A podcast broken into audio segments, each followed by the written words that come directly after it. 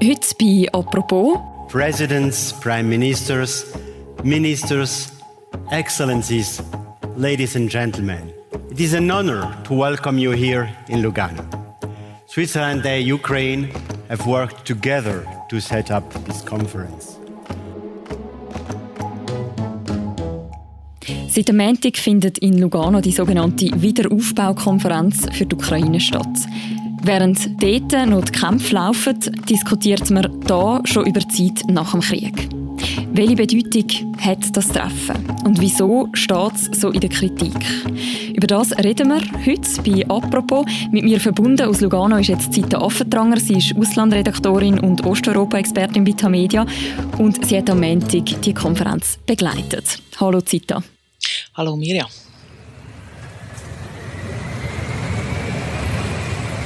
Zita, du bist ja am Sonntag angekommen in der Stadt Lugano. Wie viel hat man dort in der Stadt gemerkt, dass dort so eine grosse Konferenz stattfindet? Wir bemerken natürlich als erstes vor allem das äh, Sicherheitsaufgebot, also das Kongresszentrum, wo das Treffen stattfindet, das ist natürlich abgeriegelt. Da heute ist die ganze Zeit ein Helikopter über der Stadt gekreist und sogar ein Militärboot hat es am Hafen gehabt, ein kleines. Und auch gewisse Hotels, also vor allem die, wo die ukrainischen Delegierten drinnen wohnen, die höher gestellten ukrainischen Delegierten, die sind abgesperrt und da hat es bewaffnete Polizei von der Eingänge. Also man sieht das durchaus. Wieso eigentlich gerade Lugano? Das ist ja nicht unbedingt bekannt so als Weltstadt. Ja, also die Konferenz, die ist eben eigentlich schon lange geplant gewesen allerdings anders. Ursprünglich hat man bei dem Treffen über Reformen in der Ukraine reden, wie Kampf gegen die Korruption oder auch Dezentralisierung. Das tönt natürlich heute fast so wie ein von einem anderen Stern, heute mhm. in Anbetracht von dem Krieg. Und der Krieg hat dann auch die Traktandenordnung verändert, so dass man den Wiederaufbau ins Zentrum gerückt hat. Aber das haben alle heute Montag betont, Reformen bleiben wichtig. Das vor allem gerade auch im Hinblick auf den Kampf gegen die Korruption. Weil die Ukraine muss wirklich garantieren dass die Prozesse transparent ablaufen, dass es verbindliche Kontrollmechanismen gibt, woher die Hilfsgelder fließen. auch das haben am Montag alle Teilnehmer klar gemacht. Ohne Transparenz, ohne verbindliche Kontrollmechanismen wird die Hilfe nicht anlaufen. Mhm. Wir nehmen ja am Montagabend den Podcast auf. Du hast gerade den ganzen Tag die Konferenz verfolgt. Was war für dich so der Moment gewesen, wo der erste Tag von der Konferenz prägt hat in Lugano? Also ein Höhepunkt ist sicher die äh, Rede vom Präsident Zelensky gewesen. Greetings, Mr. President. Welcome, Volodymyr Zelensky. The floor is yours. Welcome to Lugano. Welcome to Switzerland. Thank you very much indeed. Wo in einem Videolink zugeschaltet war und die Konferenz aber auch uns alle letztendlich dazu aufgerufen hat, Russland nicht gewinnen zu lassen unsere Freiheit, aber auch die Freiheit der Ukraine zu verteidigen. Auch indem er äh, in der Ukraine jetzt beim Wiederaufbau hilft, ihr dabei hilft, ein europäisches Land zu werden, ein modernes Land zu werden. In Russia seeks to prove that it is allegedly mightier than all of us, Ukraine, Europe and the democratic world. Und damit auch klar macht, dass militärische Gewalt in Europa nicht zum Ziel führen kann. And be traced in all actions of the Russian state, be it in regard to Ukraine uh, in regard to all of you. Rund um den Auftritt von Zelensky kannst du uns noch mal mitnehmen durch den Montag. Wie muss man sich so das Treffen allgemein vorstellen? Also die ukrainische Delegation, die ist schon am Sonntag oben angekommen der Parlamentspräsident äh, Stefanschuk und der Premierminister Smihal haben wir schon am Sonntag oben gesehen auf einem Spaziergang entlang von der Seepromenade. Sie sind dann nur mit ihren eigenen äh, Security unterwegs gewesen, der eine im T-Shirt und der andere in der Militäruniform. Mhm. Heute sind sie dann natürlich im Anzug gekommen. Der Bundespräsident Gassis hat sie da im Garten oder im Park von dem Kongresszentrum begrüßt. Ebenso die Ursula von der Leyen, die EU Kommissionspräsidentin und der tschechische Premierminister. Dann haben im Kongresszentrum die Eröffnungsreden angefangen. Wie gesagt, der Präsident Zelensky ist per Video zugeschaltet gewesen. Der ähm, Gassis hat eine Rede gehalten, der Schmihal hat eine Rede gehalten, von der Leyen hat eine Rede gehalten. Dann sind so thematische Ateliers eröffnet worden. In einem ist es zum Beispiel auch um die Wirtschaft gegangen.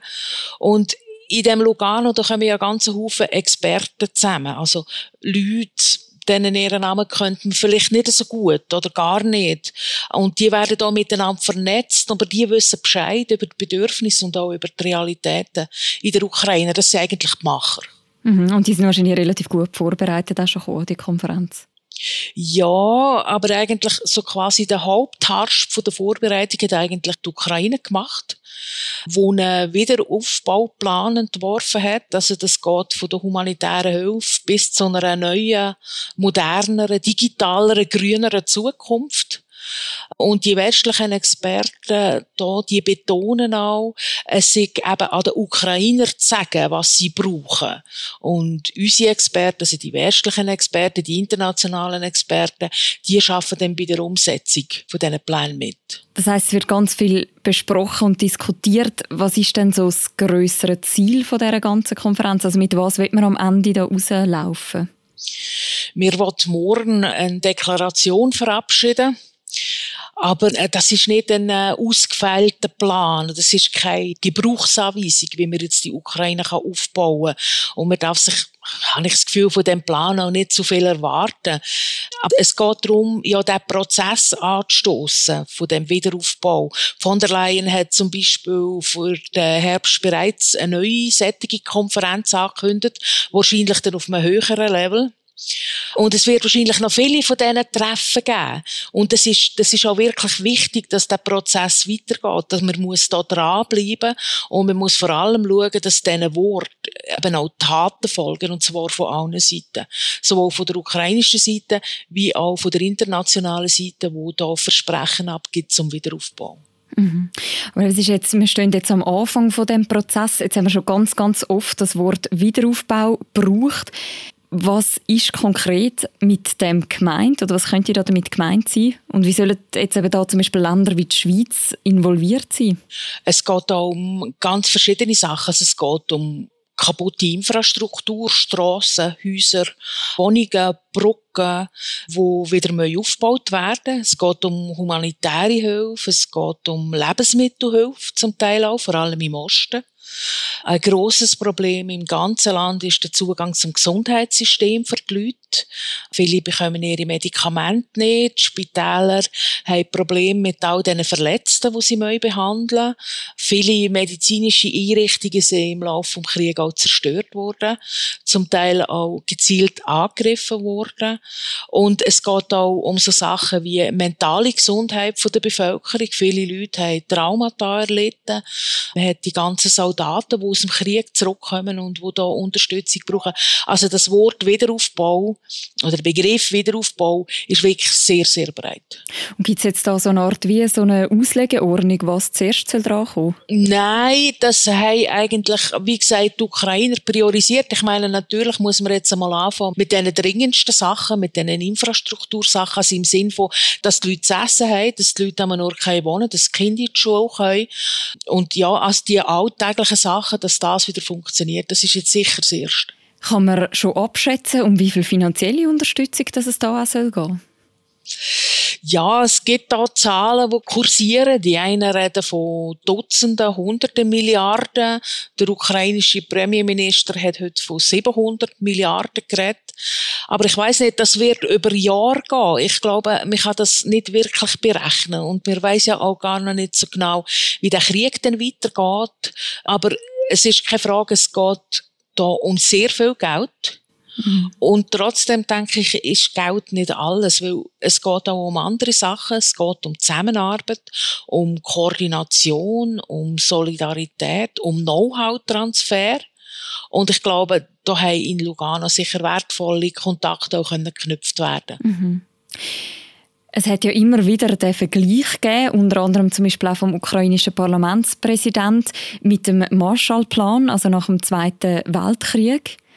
Kann man heute schon sagen, ob die Konferenz quasi auch so wird in die Geschichtsbücher eingehen oder ob sie am Ende eher so eine kleinere Randnotiz wird sein? Also ehrlich gesagt kann ich mir jetzt nicht vorstellen, dass die Geschichtsbücher wird eingehen. Aber äh, ich meine, das ist jetzt einmal ein Anfang und es ist ein wichtiger Anfang. Und es gibt ja nicht einen Plan, ein Dokument, wo jetzt eine Bibel, wo alles drin steht. Ich glaube, es ist einfach alles viel unspektakulärer. Das heißt aber nicht, dass es unwichtig ist. Und was da angefangen hat, das ist ein Prozess. Und alle Beteiligten werden da einen sehr, sehr langen Atem brauchen wenn man die Ukraine am Schluss nicht einfach wieder im Stich lassen Und die grossen Gesten, die hochrangigen Treffen, natürlich sind die wichtig. Die geben vor allem auch Einschaltquoten, die bringen das Thema wieder auf. Aber in der ukrainischen Familie, wo ohne genug Essen, ohne Wohnung, ohne Schule, ohne Arbeit da steht, deren nützen die Herren Worte dann auch nicht wahnsinnig viel. Es geht gerade weiter mit unserem Podcast nach einer kleinen Unterbrechung. Nur kurz bevor es gerade weitergeht. Hinter «Apropos» steckt die Redaktion vom Tagesanzeiger und von der Media. Unsere Journalistinnen und Journalisten diskutieren Tag für Tag, welche Themen wichtig sind, recherchieren Hintergründe, gehen in die Tiefe und bereiten News so auf, dass sie bei euch ankommen. Möglich machen das unsere Abonnentinnen und Abonnenten. Wenn ihr schon dazugehört, herzlichen Dank. Wer noch kein Abo hat, aber unsere Arbeit möchte unterstützen, alle Infos finden ihr auf tagiabo.ch. Zita, du hast vorhin das Stichwort gegeben, hochrangig. Machen wir doch an dieser Stelle mal das Who is Who von dieser Konferenz in Lugano. Wer war eingeladen und dann auch tatsächlich dabei gewesen?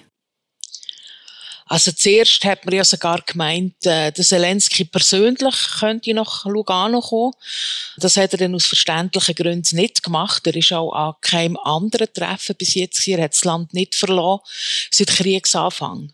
Und auch der äh, ukrainische Außenminister Kuleba hat sich dann abgemeldet.